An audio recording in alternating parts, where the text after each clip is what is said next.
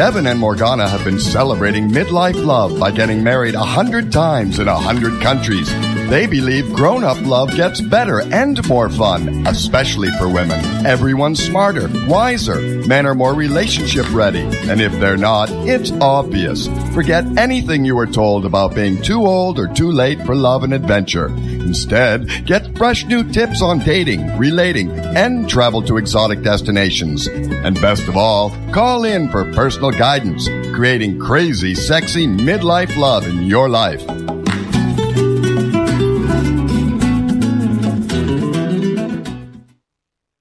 Hello, hello. Welcome to Crazy Sexy Midlife Love. Uh, my name is Morgana. This is my husband, Devin. We have been getting married 100 times in 100 countries, 25 down, 75 to go, and then I think we'll keep going. And one of those weddings was in Manzanillo, Mexico, at the Expert Insight Publishing Awards, the EPI, uh, the EPI Awards for best-selling authors. And Devin and I are both best-selling authors, so we were enticed to speak in Mexico several years back with the promise that they would throw us a wedding. Well, I think it was more a phrase like, we'll marry you. So I thought we would sneak off into a little corner and the woman who hosts the event, Vicki Winterton, who owns the publishing company, I figured she would just, you know, read our script and marry us, and then we would get back to the event and the speakers and all that. And, and by the way, we've had that before, and they turned out great.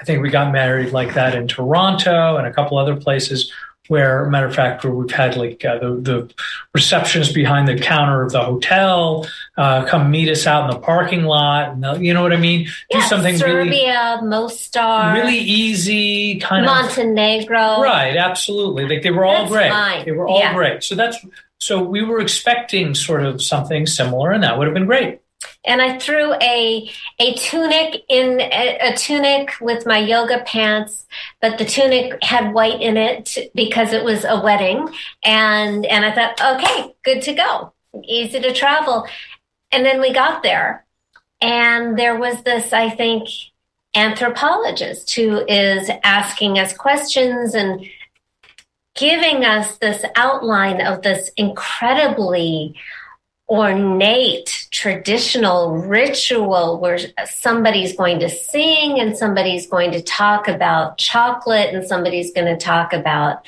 like pepper and well so if, if i remember correctly okay. uh, her name was elizabeth torres and she I'm is so an anthropologist. And uh, she is she was basically a professor outside of of, uh, where we were staying uh, near Colima, um, uh, Manzanillo, and uh, she put together a which uh, is a gorgeous coastal town in Mexico, and where the movie Ten was shot. You know, where Bo Derek arises from the ocean, like Aphrodite herself was shot in Manzanillo. Go on. Right, and so it was. So it's a beautiful location. We were at this great resort. Uh, so uh, this anthropologist basically said because we weren't expecting anything uh, she said, okay, well, we need you to be on opposite sides of the staircase. Uh, there's all kinds of symbolism. There's actually seven uh, marriage trials, and she was an expert in Mayan and I believe Aztec culture. And so there was these seven segments where there was like for each thing there was chocolate and peppers and different herbs and, and things salt and and they re- and everything represents something yeah no it was this was like a heavy duty ritual and ceremony. I, you know, With I don't know incense and flowers all and dancers. That. Right. And so for each for each segment of the seven steps of this kind of earthly wedding, uh, there was no joke, like 40 costume dancers who were all, and they were doing very specific dance moves. Everything was heavily choreographed. It wasn't sort of like just everybody go like this. It was not, there was no hokey pokey going on. There, this was like stuff that people had to rehearse with. And quite literally, part of the team of dancers that were there ranged from like five years old to like 75 years old. So it had this huge thing, loads of incense. They made uh, sort of like they had the north, south, east, and west, the quarters created out of uh, four different different kinds of very uh, uh, colorful flowers.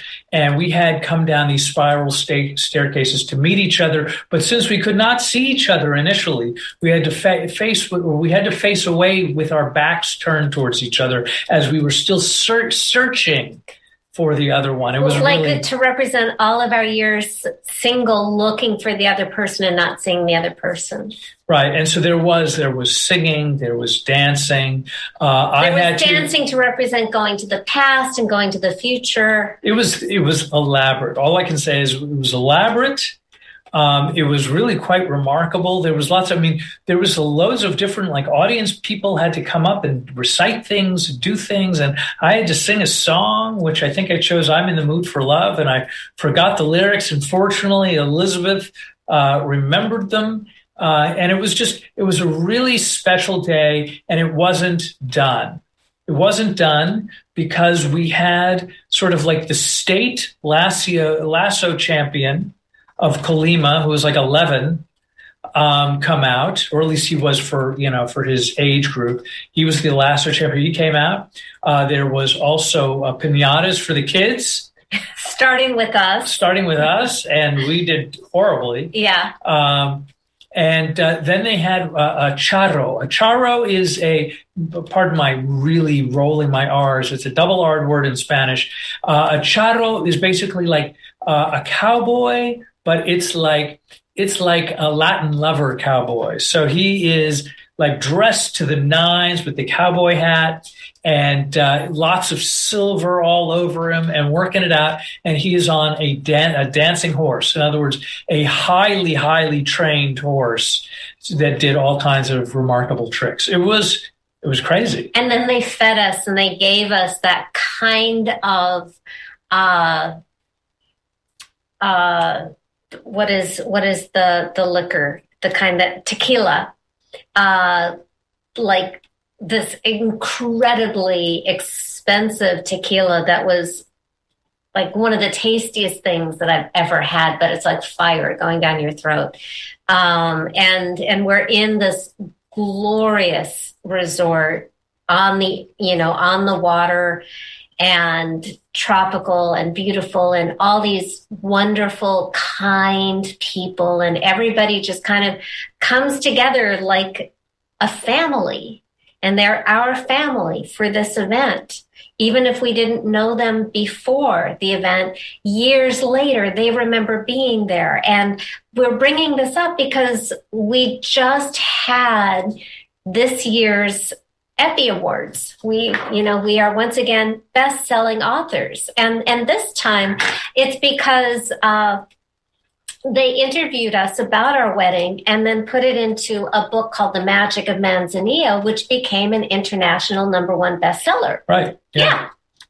And and reading that chapter like just brought it all back. And so we we won some more uh literary awards for being in this book because the book won a bunch of awards and we had the grand ceremony today. And uh you know exciting stuff. So that's that's what's been going on. And then um and then And we should point out Vicki Winterton was the the really the remarkable, incredibly generous uh, publisher this is the uh, who puts together the event. We've been to multiple Yeah. events, and that is the lovely Vicki and her yeah for husband. those of you watching the video i'm holding up a uh, the program that has Vicki Winterton and her husband Terry, who live down in Manzanillo, uh, and you you visit enough times, and and you kind of want to move down there. Um, yeah, no, it's a beaut. It's a without question, it's a beautiful part of the world.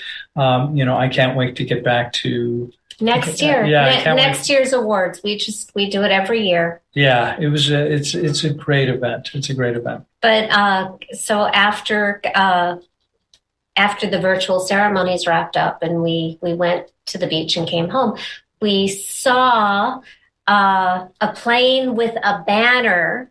Devin saw it. I was too oblivious. Uh, what what did the banner say? Uh, it said, "I love you. Will you marry me, Ashley?" And so that was the the romance of the day. And I told that airplane driver that her name was Morgana. and he came up with Ashley. I was first, I just let me say, sometimes you don't get what you pay for. And so this is just one of those moments where I am because I, I shake I, my fist at the heavens. I pointed out I'm that, outraged. that Devin's never proposed to me with an airplane. Well, I did, but he got the pilot. the pilot got it wrong. And I fell in love with you for your oh, above so, par lying skills. Oh, I'm so glad that you to believe me. Okay, so we have an amazing guest, like all airplanes aside. We have an amazing guest today. I saw her speak a few weeks ago and I was enthralled and inspired. She is a visionary and a poet. She is a soul sage doctor, a keynote speaker, an author, a coach, and you're going to love her. Uh, I heard her speak and I just wanted her for the show so badly and I didn't know how to fit her in. And I was, and so I asked her if she was married and she said 19 years. And that was like, okay, that takes care of that. You're in. So we are going to meet Precious Pauling and her husband, Rondell. And I can't wait for you to fall in love with them like I did. Welcome, Precious. And before we dive in, I have to ask you, how did you get your name Precious? I'm so glad you asked that question. People often never ask me that question. But what happened was I am the second oldest of seven and my mom went into labor and when she went into labor I was losing oxygen. So they had to do an emergency C-section. And when they did that emergency C-section, I came out and they named me their precious child. So oh, that's how I got the name Precious. That is beautiful. And it's such a perfect mirror to your message to everybody, which is mm-hmm. I choose me. I thought you might have chosen that name for yourself, given your message, I choose me. Mm-hmm. So, since this show is primarily about, well, it is about love, and that includes self love, but we are usually talking about loving somebody else and being loved by somebody else. How does I choose me fit into the picture for you? You've been married, I think, how many years? years? 19 years. 19 years. Yes. Whoa. We just celebrated 19 years March 3rd. So, yeah. Congratulations. Thank you. And you have five kids. Five. Yes, we do. We have and three girls and twin boys. So we have a 19 year old. She'll be 20. Everybody's going up. So we're going to have a 20 year old. We're going to have a 16 year old. We're going to have a 14 year old. And we have twin boys that will be turning 12. So, yes, we have a nice little tribe over here. so, how does choosing yourself fit into all that? Oh my goodness. Um, one of the most amazing things is that when we, uh, on our 19 year anniversary, my husband did a reproposal to me as a surprise with all the kids being there. And so we're going to renew our vows next year with them being included, everybody. But what was so amazing was in his vows, one of the lines that brought tears to me was that he said that you taught me to spoil your husband and your kids and still make time for you. Um, a lot of people who follow me, who know my story, I am not afraid to let people know what it costs for me to be worth my yes. And I suffered from incest molestation. I suffered from uh, uh, not being believed. I suffered from a lot of trauma. And what I learned in that trauma was that God was processing me into promise. And so I didn't figure out what all that meant until I became a mom. I had decided that I wasn't going to have any kids. Think of the uh, irony of five, right? Most people that see me like, you have five kids. You know, you were somebody that said I was going to be free because I was overwhelmed and I was the second oldest. So I was very responsible. And I was like, when I get my freedom, I'm just going to do me. And I want to make sure that I could have everything I want and I choose me. And I realized that God was processing me because because of what I went through, it made me a different mom. It made me want to be a stay at home mom. And while I was staying at home, not because I was thinking about what I would develop into, I was staying at home because of the fear of what had been planted in me the fear that maybe my kids wouldn't be safe or maybe they wouldn't be able to tell me their story. And so that fear birthed a mother. So I realized that in the valley, my value was formed. And so I learned to teach them that their voice mattered and I learned to pour into them and I showed them love and God showed me love. And so I say that the process of, of me growing and loving myself when everybody was uh, thinking, oh, well, you know, she should go get a job or she should do other things that me and my husband sacrificed at a time when people weren't seeing that being done, especially in our community. We are a 20 year old and a 20 year old, I'm um, 21 year old who got married. So you're talking about kids who had to grow up together.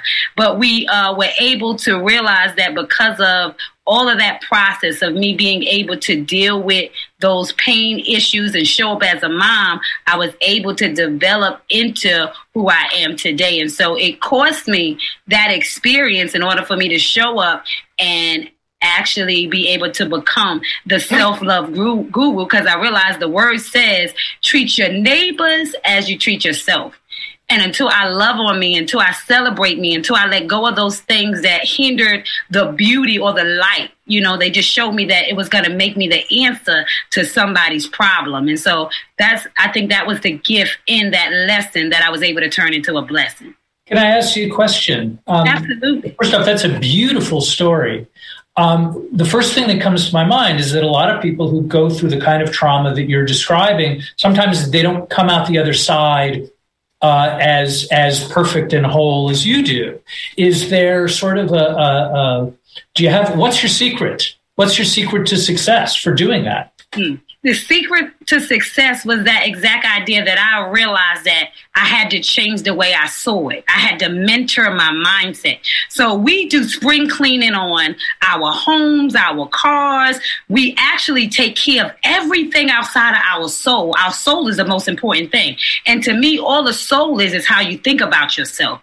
So what I had to do was realize that all of those negative things that I thought that were, uh, I would say, thrown in my garden through my experiences of life, it was my job to take the weed out, but not to cut it to deal with it. And so instead of me getting apologies, I started to seek God. I started to seek guidance. I started to seek the value in those moments. And then I stopped judging people for who they were and I judged the idea that God wrote them in like that.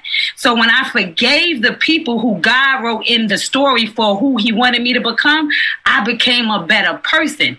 And it taught them to realize that we don't have to hold on to a lot of stuff, that our gift is turning that experience into the solution. That's why God sent me. So when I realized that it was bigger than me, when I was able to share more of my story, I mean, it was years. I was married to my husband for five years before he knew I was molested by my own father. I didn't share that. So could you imagine how confused he was? Because of stuff that I buried, which we all do because we claim the shame of other people and not the process or the promise that we got or developed through it. So by me being courageous enough to be able to tell myself my value and not care what the outside was thinking before they could understand the story, it gave me the courage to let my mess aid so I could have a message. I would say the gift I gave myself was allowing myself the time without the restrictions to go through what I was feeling in order to be who I am today. So I, it's no magic pill, but it was a conscious decision to have faith in the you you want to be. And it started by how I saw it because everything starts from a seed of thought that becomes your reality. So when I, and people used to say all the time, you live in a fairy tale land, but now it looks like a reality to them. So I became, they didn't hear me then, but because I have all the tools that I use to share through my soul, uh, my doctor, my courses, my programs, which is so funny that the precious that I say, uh, a gram, a professional in gram is solidness, right? And so when I think about the grams, I think about the gems that we drop, which are intellectual property. If I can give you a piece of myself, which just was, which was just information for you to apply, and it changed the trajectory of your life, then that is why those are gems, and that's why precious are so befitting even now that I know myself more than I did 20 years ago, or maybe 40 years ago when I was born. That God is allowing us to process into our namesake, and we get to name ourselves through what we know is true. And what is true is that I went through that, but I didn't die there. I resurrected. And what is true is that evidence is who I am because of that. And if we would find out what we went through, I say the why is when heaven yells. And that is what your uh, what is your wisdom hat. So now I carry a wisdom hat because when heaven yelled, I listened and I showed up in order to take, turn that death into a resurrection, and that's what that's what you see today. Mm. I love I love the way you speak. I love your way with words. You're so inspirational. I know you hear that, I'm sure, every day of your life. And you said so much good stuff, but there was one thing that really stuck like such an easy hook that I've never heard before is your when your mess ages, that's your message. Oh my God. And it and it implies that there is the allowance of time for that to happen. You don't have to like get right. it instantly. Mm. Can you talk about that? Yes, um, I have actually one of the topics that I deal with that says that your purpose is not microwavable. It's like oh. cooking. And so we want what we want now. And we say God is always an on time God and that He pre qualifies us. And He doesn't pre qualify you for the future, He pre qualifies you for the now. And I say now is new opportunity worthy. And as long as you have breath, you have the now. And so the way we qualify ourselves is by basically realizing that as long as I'm stuck in yesterday, which is the pain of my past, and I don't show up in today, which is my present, I never get into the future. And so I realize that many of us are survivors, but many of us aren't soulvivors because your soul is what you think about yourself after the experience. And so the insanity is that the flesh is showing the truth of the war and the battle won, but the mind is stuck in the defeat of not the victory. And so when I say we are survivors, we know we got through that thing, but we're not soulvivors because we haven't changed how we spoke about ourselves, which is why we haven't showed up in the fullness or the light of it all. So I often say that is it's about us realizing that it's our responsibility to turn our heartbeat into a soul beat in order to leave a soul print because the fingerprint tells us what you got wrong in this world, but the soul print tells us what you got right. And I often say what God got right is you. And so if I could find out what was that for and what it was teaching me and how can I serve somebody with it for me to get a return on my investment, then that is me showing up purposefully every day because process into promise is about purposefully stepping forward every single day until you reach whatever destination.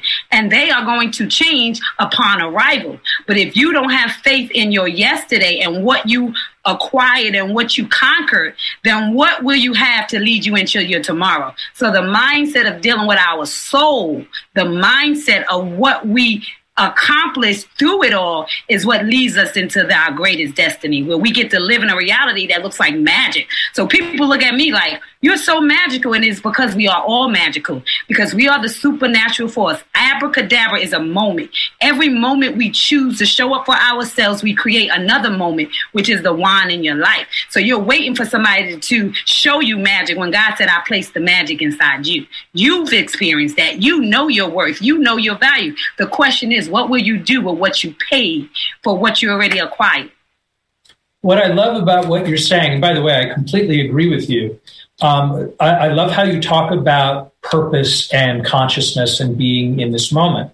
And I think when I think of, of similar things, I, I tend to think of sort of like we're always at a Y crossroads. And it's either I can be in fear or I can be in faith.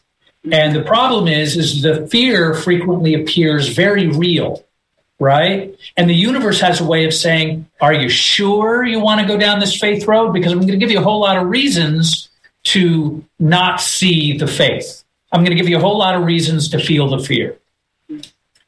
And I think that's what stops a lot of people. I think that stops a lot of people because what ends up happening is, okay, I know it's right. I know the right thing to do, or I know the next action I should be taking in my life. And then I'm going to feel the fear. And I don't like it because I just want to feel okay. And sometimes I'd rather just be like flatlined rather than having to do this other thing where I don't know what the result's going to be. Right. And so I'm assuming when you talk to people, you probably talk a lot about this idea of, of fear and getting beyond what you think you are supposed to be in this world. Um, how do you how do you work with people, or how do you talk to people about that that idea? You know what I find a lot of times people don't have enough people to share their truths with. Hmm. Because the reason why we don't celebrate our experiences is because everybody is always defending themselves. And nobody is hearing how it landed or what you throw. And so we're everybody is fighting to be heard and nobody is fighting to listen. And I think that's another big part of service. So what I do is I listen to them because in listening to them, I give them another perspective. You see, the problem is that they have no other perspective than the one that's traveling in their mind. And so God always says, if two touch and agree, it is so. I challenge myself through my experience to always be someone who can touch and agree with where they are in order for them to get through. And we live in lives where we don't have that person to touch and agree on our dreams because it seems irrational, to touch and agree on our um, experiences because they're comparing it to theirs, to touch and agree on what makes us authentic because it doesn't look like what makes them authentic. And I want them to understand that what being one of a kind means is value in the fact that from where you're standing, it matters. And I want them to know that the reason why it matters is because they're here. And we all know matter is nothing but stuff that takes up space. And you matter because God has you still breathing. And so the idea is to find out why did he want it to matter to you? Because in every scenario, God is so powerful that everybody's getting their own private lesson to turn into a blessing. And while we're so confused on minding God's business, which is other people's perspective in it, we forget about ours. And I often tell them it is our ability to be dumb. People get offended when I say dumb because most people don't know what it means. To be dumb means to be without voice or speechless.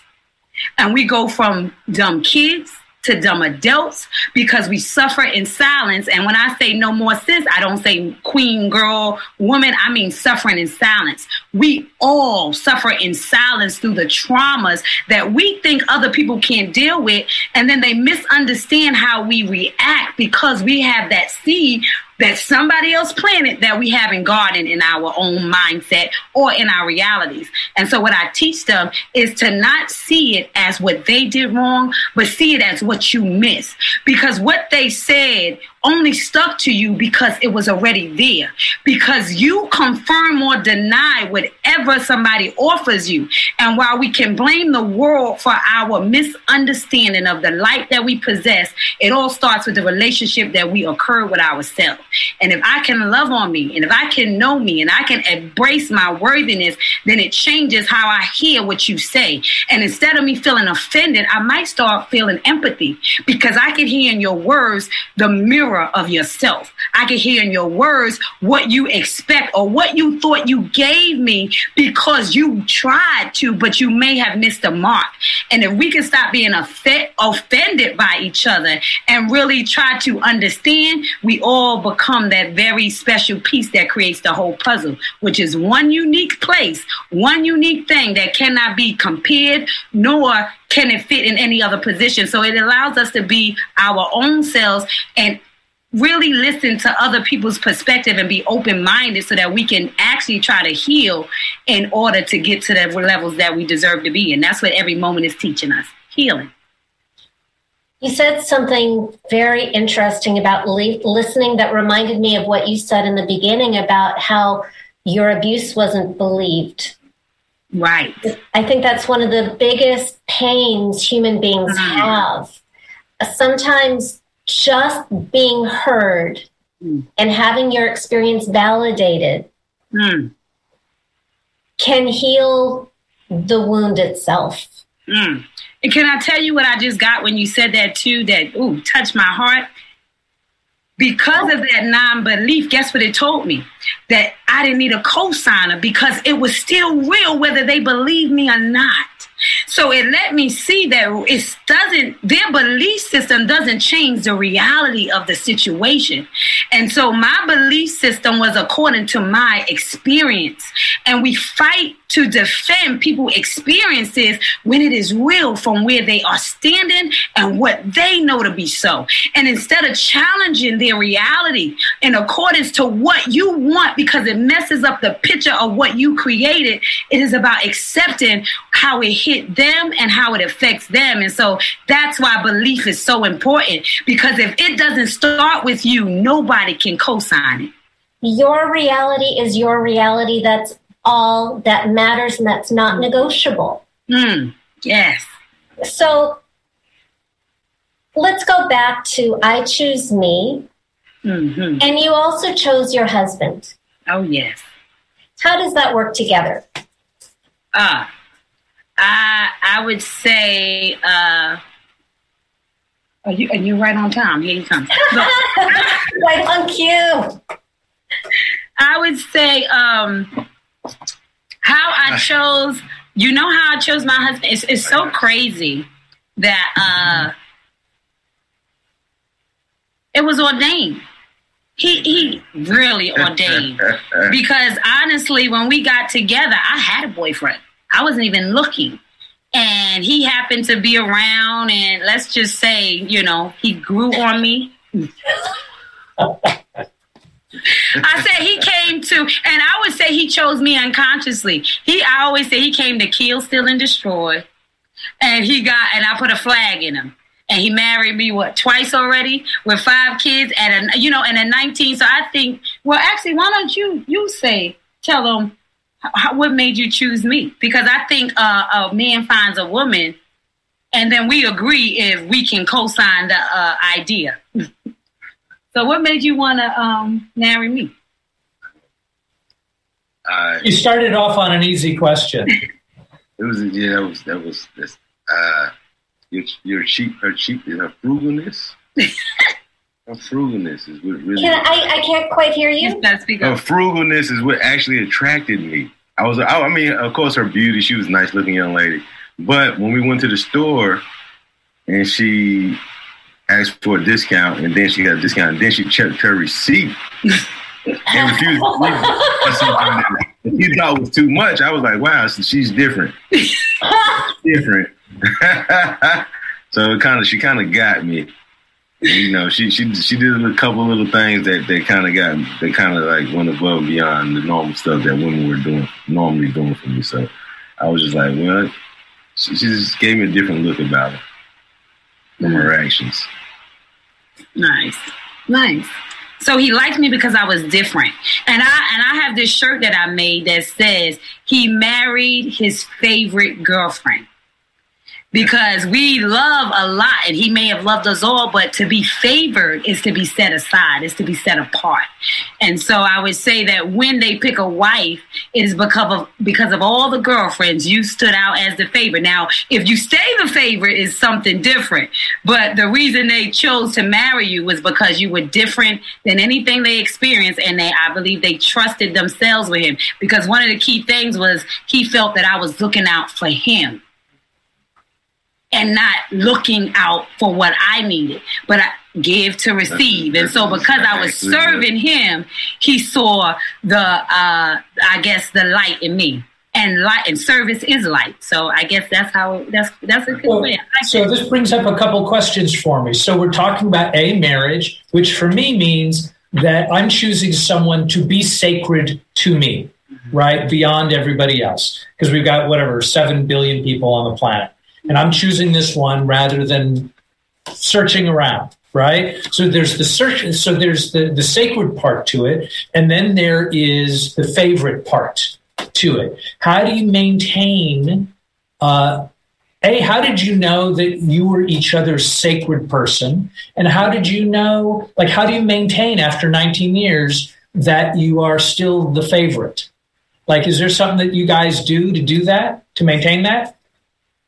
Well, for me, it's, I've been in situations in my marriage, you know, even got married young, that where, well, I've been in relationships where once I get tired of something, I mean, that's it. Like, it's no more talking. I can just cut anyone off. To this day, I can just cut anyone off and it doesn't affect me. It's no like, there's no love loss. I don't get miserable. I don't miss people, like none of that. But when it came to her, even when she pushed me to where I, I felt I've never been pushed before, I just couldn't walk away from the relationship.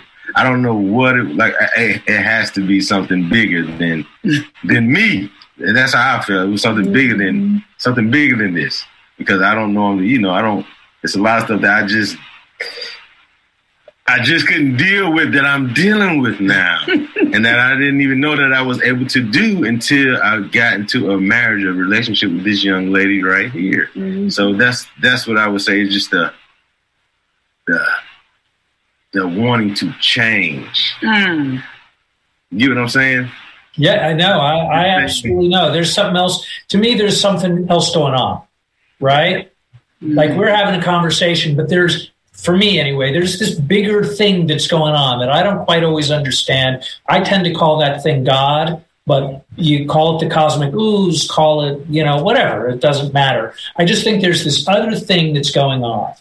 And the more I'm aware of it, the more I can pick and choose things in and out of my life in a conscious way. And when I'm conscious of that thing, I lead a better life. You know, I don't always love the results. right. I don't have to love the results, but I tend to be like at ease with me.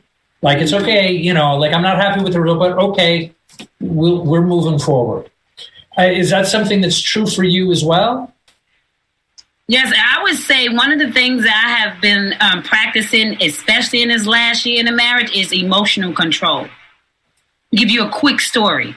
Um, we were uh, i had hired myself. I started this program where you hire yourself. And so you create you pick a part of your life that you want to create momentum in and you must hire yourself 40 hours a week in that specific area creating qualifications and you have to follow through for 30 days to form the habit.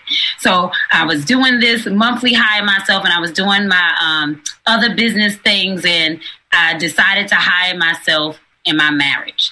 Two spend extra time to make sure that while I was being an amazing mom and an amazing speaker and an amazing coach and doctor and all these other things that I was being an amazing wife as well.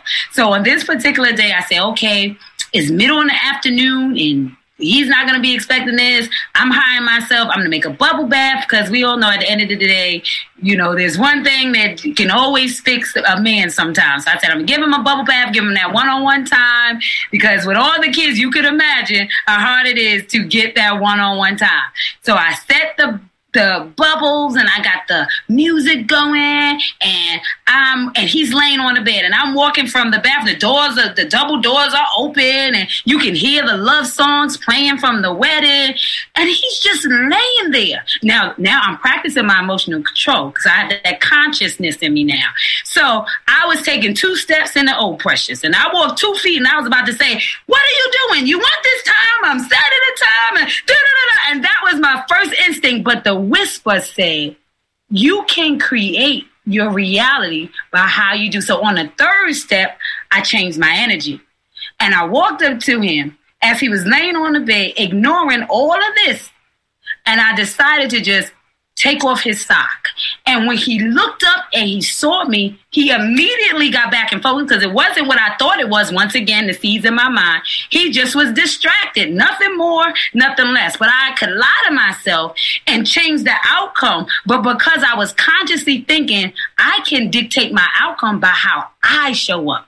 So because I did that and he opened his eyes and he looked up, we had an amazing afternoon, which I know wouldn't have been if I had been the person that I was okay being and, and with this chip on my shoulder. But if our responsibility is to always have a good day, then it starts with how I show up, not how he shows up but the me that shows up because it's very hard for them to fight against love. I say love grows everything. And he just couldn't do nothing but and, and, and I saw it in that moment because I've had moments when it went the other way. So I already knew how that would end up. But I chose a different tactic and got exactly what I deserved, which was what we saw before we started. And so once you create that vision, what you do those moments are actually going to follow through with it being exactly how you want it to be just by your showing up and being okay with it not working out the way you thought.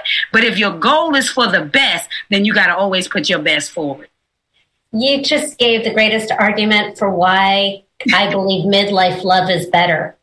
Hmm. We we're just smarter. Yes, we are smarter. We've already failed a lot. Oh my God, that's so true. Yeah, no, I, I've failed at everything. and I think what, what you're talking about is if you want something different, you're going to have to do something different. Come on now.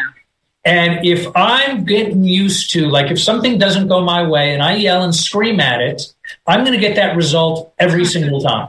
Yeah. Every single time. Every so it's just logic. If I want some other thing to take place, right? Because me yelling and screaming has a certain kinds of kind of results, right. and they're usually not what I want. It usually doesn't make me happy. I don't sleep better because of it. Mm-hmm. If I do this other thing, and you just talked about it so beautifully that you can do it in a split second. Split second. And I'm sure it was hard. I'm sure it wasn't the oh my God. choice. I'm sure you you have this one side of you going, I'm going to kill him and the other side is like, but wait. But just love him. And it's a whisper, no, just love him more. Double down on the love.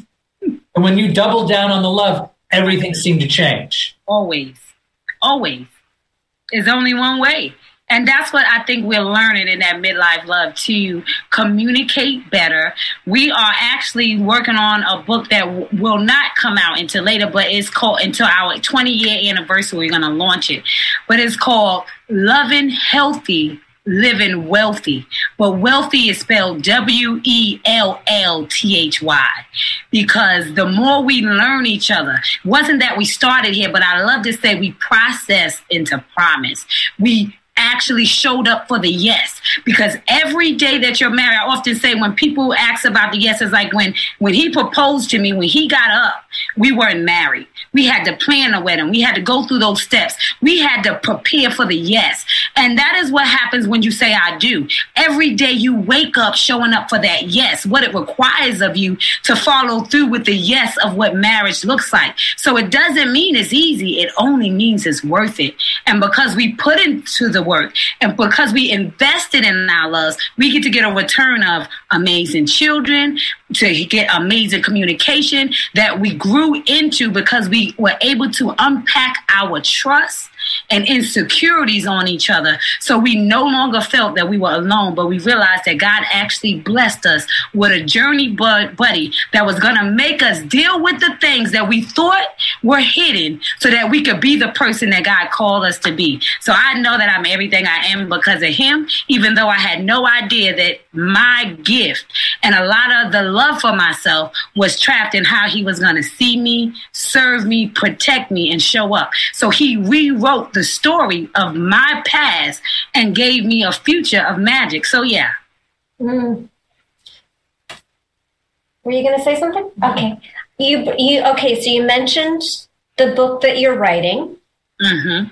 You've actually already written a number of books, which are I I believe available at your website. com mm-hmm. and and we'll put that in the the show notes. Um, if you got to choose one book that would make the biggest impact on our audience, what book would you recommend of it would, life? It would definitely be 365 days of loving yourself to life, becoming the gift you were always meant to be. because my mission started by until you love you. It's like this cup. And if you have a cup, and no matter what your responsibility is, if I take this cup and I set it here and I set it into a pen, and say this a pen was sitting around the cup, let's say a flat pen, and I begin to say or pour from the water of the pitcher, I poured a little bit in myself, which represents the cup, just enough for it to stand. And then I stopped pouring into me and I started to pour into the pen, which represents my roles and titles, meaning whatever job I am, me being a mom, me being a wife, me being a friend, daughter, all those things. And I begin to pour, uh, pour into the pen. And every time I show this uh, experiment, the cup always falls over. And then I stop them and I pour everything out. And I want them to see what God meant when He said, Love yourself for first. It's not selfish, it's selfless. Because when I put that cup back down and I begin to say, I am a healer, I am a teacher, I am a I am special, I am motivated, I am the X factor. And I filled up that cup and only poured in that cup as the water began to pour, guess what? This cup began to overfill and it began to fall into all of my roles and titles. My wife, my, my, um, being a mother, being a sister, being a friend. And as no matter how much I poured into the she that God created me to be, no matter all the overflow, the cup never fell over. And guess what? the pen overflowed. And so did everything else that was around it. Because the idea is when I take care of me, I'm really taking care of everything that is attached to me. I am the ocean and they are the streams. So as much water is in me, as much can flow through them. So if I do my work, then the other work is easy. That's the concept. and how is that working for you, Rondell? Wow, that's working very well. that's the one thing I've learned is change, man. You have to constantly change. Even, even, I mean, not just in a marriage, in a relationship that you have, man, it's constant change. Mm-hmm. Renewing well, your mind daily. Well, I think we're supposed to evolve. Yes. Yep. Right? Even if it's like, you know, I, I think we're supposed to just kind of, we have to be present Mm. And I think we have to kind of roll with it and then look inward about what it is that I can change. Because I can't make you change. I can't make the world change to serve me. That's mm. not going to happen. Right? That's me yelling and screaming and getting the results that, mm. you know, are terrible. Um, but I can change and I can look into my heart and try to turn it because usually it's much more about a slight shift in perception leading to great change rather than me throwing the baby out with the bathwater. That's right. That's you right. You know, I just have to do these little things and be like what you said. Oh, you know what? I'm not going to get I'm not going to get annoyed with my husband. I'm going to take off his sock and, and gently guide him to be present with me. That's right. Yeah, no, I love that. I think that's I think that's wonderful. Oh, let me tell you a pivotal thing we learned that was what about five years ago. The reason why he felt, I was like, you know, I would give my opinions all the time, and he was like, I was like, why you act like you jealous? Because I get to say what I want to say. You can say what you want to say. And he was like, that is not true. I was like, what do you mean is not true? He said, example, if I say what I want to say, it it changes my nighttime experience. So I choose to suffer in silence because I prefer to have a nighttime experience. So in that moment, I apologize and I said, moving forward, you have the permission to say whatever you're feeling. And no matter how I receive it, it doesn't change your nighttime experience. So here's something that for 15 years he was suffering in silence because he wanted to make sure that at the end of the day, he can get loving. So he would not deal with real issues that were annoying him for his bottom line. And so it was like how much we miss for what we want and is unfair fear that we aren't given the permission to be vulnerable and share our truth because we don't want people to punish us for how it landed on us. And I think, like we said at the beginning, why it's hard to have conversations because we know we can't trust people with our truth because it changes how they move instead of changes how they hear us. How did you work with yourself to receive things that he said that may have hurt? I'm still working on that every day because I realize in my own teaching people that, you know, educator, you're being, that means that you're learning as you're teaching. And so what I learned that I still got to do this spring cleaning because there are certain things that are always coming up. And so, like I said, it is a journey, buddy, that God is trying to basically get you ready for positioning. And so, all of these things that I'm taking you through is to mold you into that thing I need you to be. So what I realized that he was making me address the seeds that had been planted that I was hearing him different. So it wasn't what he was saying, it was what I was hearing due to somebody else's planting. That I wasn't treating him according to the plant that he showed up as, but I was treating him according to the bad seeds that other people left in me. And so I had to start realizing that by everything he's doing, that what I'm thinking he's meaning is so wrong. And by us having uh, um, I started this one word conversations with uh, two of my friends we do on Sunday. We really talk about words. And what I realize is that words have emotional connections to them according to who introduced you to the word. And so I often say, my dad for me is different than somebody else. I don't take your truth of it from you. I allow you to live in your experience of being walked down the aisle. But in the same breath, you don't get to take my experience from me. You allow me to say certain people I leave at a distance. And so it's allowing each other to realize that if I can allow you to stand in your perspective because it was your experience, and you allow me to stand in mine and let's not, not take it personal, but count it as process, that we're better for it. So it is still something that I am practicing daily, and it starts with my emotional control. I realize that when I react, I'm out of control emotionally, meaning I haven't addressed that which is inside of me. So I realize it has nothing to do with him, it's all me. And so it allows me to be like, all right, right. This is a you thing. Let him learn his lesson. It ain't my job to teach him his lesson. I give it to God. But I got to learn mine because it's keep on testing me. So God, I say the tests are today's evidence of surviving trials. So I got to find out what do I need to survive today so that I can change my tomorrow by how I think? And I'm ruining time by misunderstanding and misappropriating situations and words that have no but what is it validity in this relationship. So that's a that's a daily practice that I'm telling you. Once I master, honey, I'm gonna sell that book. no, there, there is, you know, what you're describing is stuff that I've personally studied for a long time, or at least the way I'm understanding it. Uh, it deals with something called Kabbalah, which is basically kind of like a, a, a, mysticism, a mystical form of Judaism. And what you're describing, or at least the way I'm understanding it, is that we really learn to take our reaction and turn it into proaction. In other words, we turn it into consciousness. Because I think what when I look at the world, what I see so much of the conflict is is that we're reacting to things. Mm-hmm. And we try to control this thing and we can't. Yeah. And so the only thing I, I, again, going back to what we were just talking about a couple minutes ago, is that I have the choice to either react to the thing. And more often than not, when I react to something, even if it's a positive reaction, sometimes it's like, yeah, no, maybe you need to take a, a step back and breathe on this for a couple minutes before taking an action.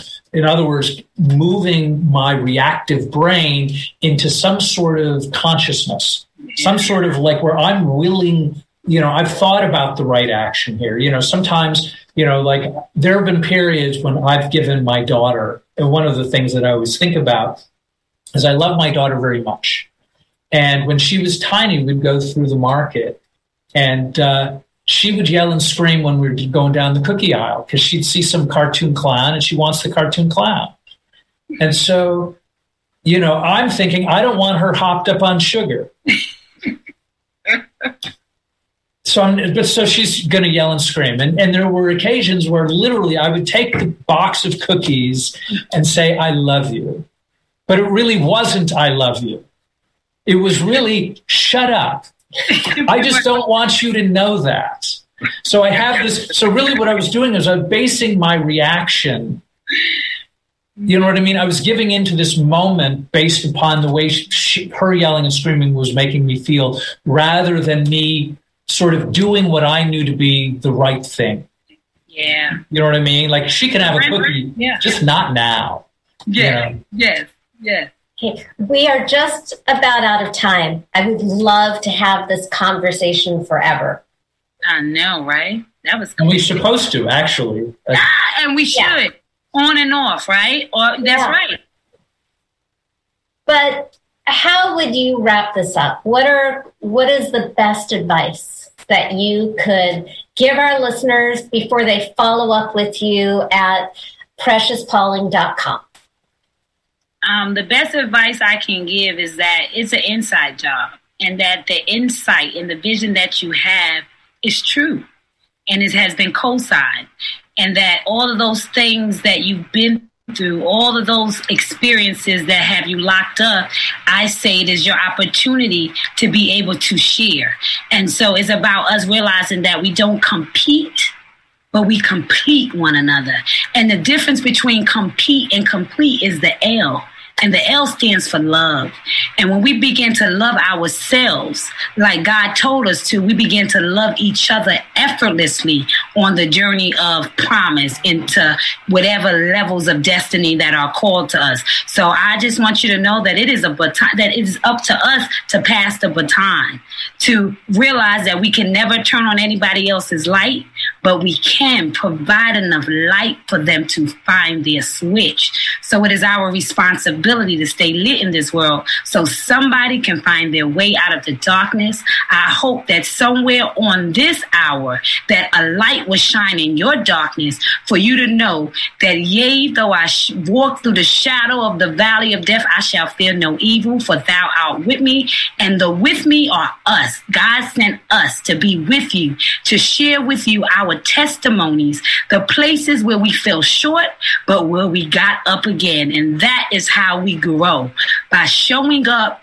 because we can and because somebody is waiting on us. So if you do your job, then no work will be done. So I choose me is about you realizing that if I work on me and I do my personal work, there's nothing left to do. Thank you so much. Thank you. Oh. Thank you for having us. It's been such a privilege and a pleasure to be a part of what this amazing midlife love conversation. Yes. And to our audience, if you love conversations like this, please join us again. We're here every Wednesday at 5 p.m. Pacific time. Uh, go to crazysexymidlifelove.com and join our love family. Download Devin's free ebook, Women Are Smarter Than Men. because they are. And we will see you again next week. Mwah.